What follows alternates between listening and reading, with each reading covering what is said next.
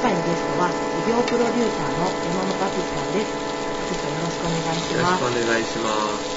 最初に淳さんがされているお仕事についてお伺いした後で、まあ、このコロナの状況のこととか今後のこととかいろいろお話しいただいたらと思うんですけどされてるお仕事について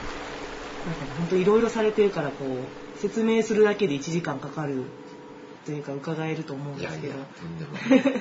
お伺いしたいなと思うんです。はい、えっと、大きく分けて2つあって、えっと、1つは、デザインの考え方で社会をもっと面白くするという取り組みをしています。えー、もともと僕は建築の仕事をしてたんですけれども、建築って、まあ言ったら人が集まったり繋がったりしていく場じゃないですか。で、あの、ある時にまあ、その建築っていうジャンルにとらわれずに、それをいろんな分野でやってみようっていうことを思って、まあ10年ぐらい前なんですけども、そこから取り組んできて、で、えーまあいわゆるプロデュースというお仕事になるんですけれども、例えば人とか物とかこととか場所とか、いろんなもののプロデュースというのをしています。でそれが一つと、もう一つは、えっ、と、大学で教えています。えーデザインの学科で、えー先生をしてるんですけれども、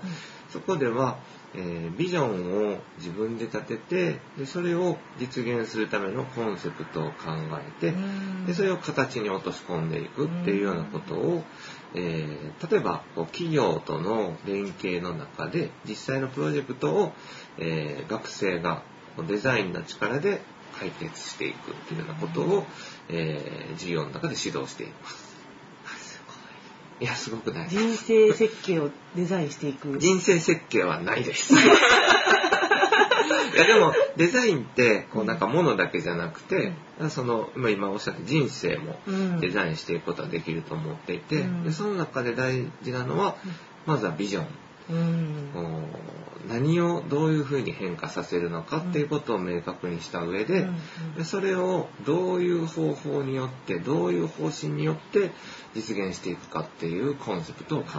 える。形に落とし込んでいくっていうことだと思っていてそれはきっとなんか物を取るだけじゃなくてあらゆることなのかなっていうふうに思っています。全部のことにつ活かせそうな。そうですね。なんか生きる知恵だと思うんですよね。うん、うん、生きる知恵。はい。このこまあ、うんこの今、はい誰もが想像してなかったコロナっていうこの状況になった中でも、多分生きる知恵とか、生きる技術とか、そういうことってすごくまあコロナがまあなかったとしてもそういうのが必要な時代にはなってったと思うんですけれども、よりそれを考えるきっかけになっているというか。あ、そうかもしれないですね。うん、なんかうこのラジオで何人かにもうすでにお話き話してたらみん結構皆さんそういうことを考えられてるし、そうね。まあ、そういう方向に向かって進んでいくアーティストの方とかもいらっしゃったし、うんうん。やっぱそこが重要になってくるような感じがしてて、なんかその淳さんはそのじゃあそういう2つ主にお仕事っていうのが軸があられて、まあこのコロナがあってまたまあちょっと去年ね秋は少し落ち着いて、うん。またちょっと今状況として難しい状況になってきているようなこう、うん。何人を繰り返していってますけど、何かか仕事に変化とか、うん。まあ、その大学生の方に教えられてるっていうのがあって、なんか感じられたこととか何でもいいんですけど、うんうんね。うん。コロナ前とコロナ後で変わったことって、うん。僕振り返ってみると3つあって、まず1つは、えー、と僕って結構、えーまあ、大学以外でも講演をしたりとか、まあ、講座をしたりとか、あるいはこうイベントのプロデュースをしたりっていうのが、あのまあ、仕事の大半を占めてたんですけども3月4月ぐらいのもう仕事が激減したんですよね。そうですうよね。ん、だからとにかく、く人が集まることがもう NG になっちゃってで、えー暇になったんですよ。でうん。大学もなかなか始まらず、うん。えー、と今年度は大阪芸術大学も5年目なんですけどもそれに加えて奈良県立大学でも前期に一コマ持たせていただいたんですけど、両方ともが4月になっても始まらない。で しかも他の仕事、うん。外のイベント講義講座講演もなくなっちゃったからとにかく時間ができて、うんで、どうしようかなと思って、ん事務所の大掃除をしました。それや、それ私もやりました。うんみんな多分一回はお掃除に、うん。ね、もう邁進しましたよね、きっと。なんか無印とかであのラックとか買ったりとか アマゾンでなんか、あのいろいろ収納グッズ買ったりとか、ファイルボックス買ったりとかしてでもうこの事務所も今年で10年目になるんですけれども、うんあのなんか10年分の埃を全部取あってー。でこういらない書類を捨てたりとか、断捨離もしながら、でこうまあ普段の自分が働くための環境を整えるっていうことができたなまあそれが一つと、で二つ目はあのうーんとまあそういう風な中でこう大学が5月ぐらいから始まってきて、で全面こうオンライン授業になっていくとういう、ん。だから3月ぐらいは他の先生とも話してたんですけど、大丈夫やろみたいな、うん。収まるやろって言ってたんやけど、3月ぐらいいやこれはやばいんじゃないかっていうことを4月ぐらいに思って。でちょうどね4月の中頃ぐらいにプロダクトデザイナーの秋田道夫さん東京にいらっしゃるんですけど、はい。秋田さんとうん。僕奈良でこうズームでつないでそれを YouTube でうん。対談を配信するっていうイベントをやったんですね。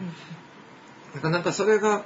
すごくこうオンラインをこう使って新しいコミュニケーションを生み出していくっていうことの可能性をむっちゃ感じたんですよね。それまでもオンラインラジオってやってたので、うんうん。でもそれは、えー同じ場所で誰かとお話ししたものをうん。ブロードキャストしていくっていうものだったんですけど、うんうん。えー、と今回はその秋田さんとの場合は東京と奈良をつないで、で世界に発信していくっていうことができたっていうのあなんかこういうのが当たり前になるなっていうのを思った時にすごく吹っ切れて、で授業の方もすごく前向きにそれまではどうしようっていう不安ばっかりだったのが、うん。うんすごく前向きにうん。じゃあ、えー、と今まで伝えてきたことを変えずに、うん。学生の学びの到達点も変えずに、うん。えー、とこういう形にすればオンラインでもちゃんとこう伝わるんじゃないかということを考えながら、うん。でさらに機材関係なんかもどんどんこう主にあるものをうまく組み合わせて、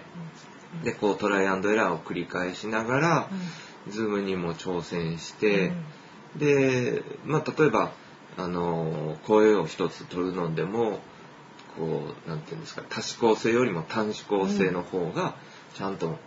お自分の声が明確にクリアに届くなとか、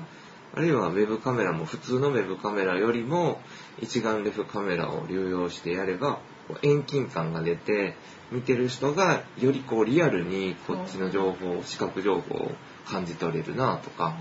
なんかそういうのをあのスキルを上げていってで特に僕1回生を担当してる授業が多いので、初めて大学入ってくる子たちうん。とリアルに会ってないねんけども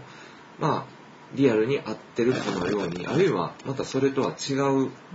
なんかよりリアルというかなんかそういう風に伝えていくっていうような工夫をどんどんしていったっていう感じですね。だから1回生は今年度は全部の授業をオンラインにしました。ですごい大変で、なんかやっぱりズームだけではね、授業の中だけではコミュニケーション取りきれないから、各クラスごとに LINE グループを作って、で LINE であのまあ質問とかも受け付けたり、あと課題の提出もそれで受け付けたり、で、まあもっと他のこう 悩み事相談みたいなのもあったりとかして、授業終わってから、こうなんか電話かけてくる学生もいたりとか、なんか大学入って友達できると思ったのに全然できないし、授業にもついていけなくてどうしたらいいんでしょうみたいな。なんかね、でもまあまあ話聞いてるけど、だいぶこう、あのほぐれてくれるみたいで、まあ、それはそれでいいかな。まあでも、こう、例年よりもそういう意味で言うと、ある意味コミュニケーションが学生と、より多い時間取れたかもしれない。なっていうふうに思ってます。だから、必ずしも対面が一番上等で、それの代わりにオンラインがあるんじゃなくて、太远了，太远了，是不？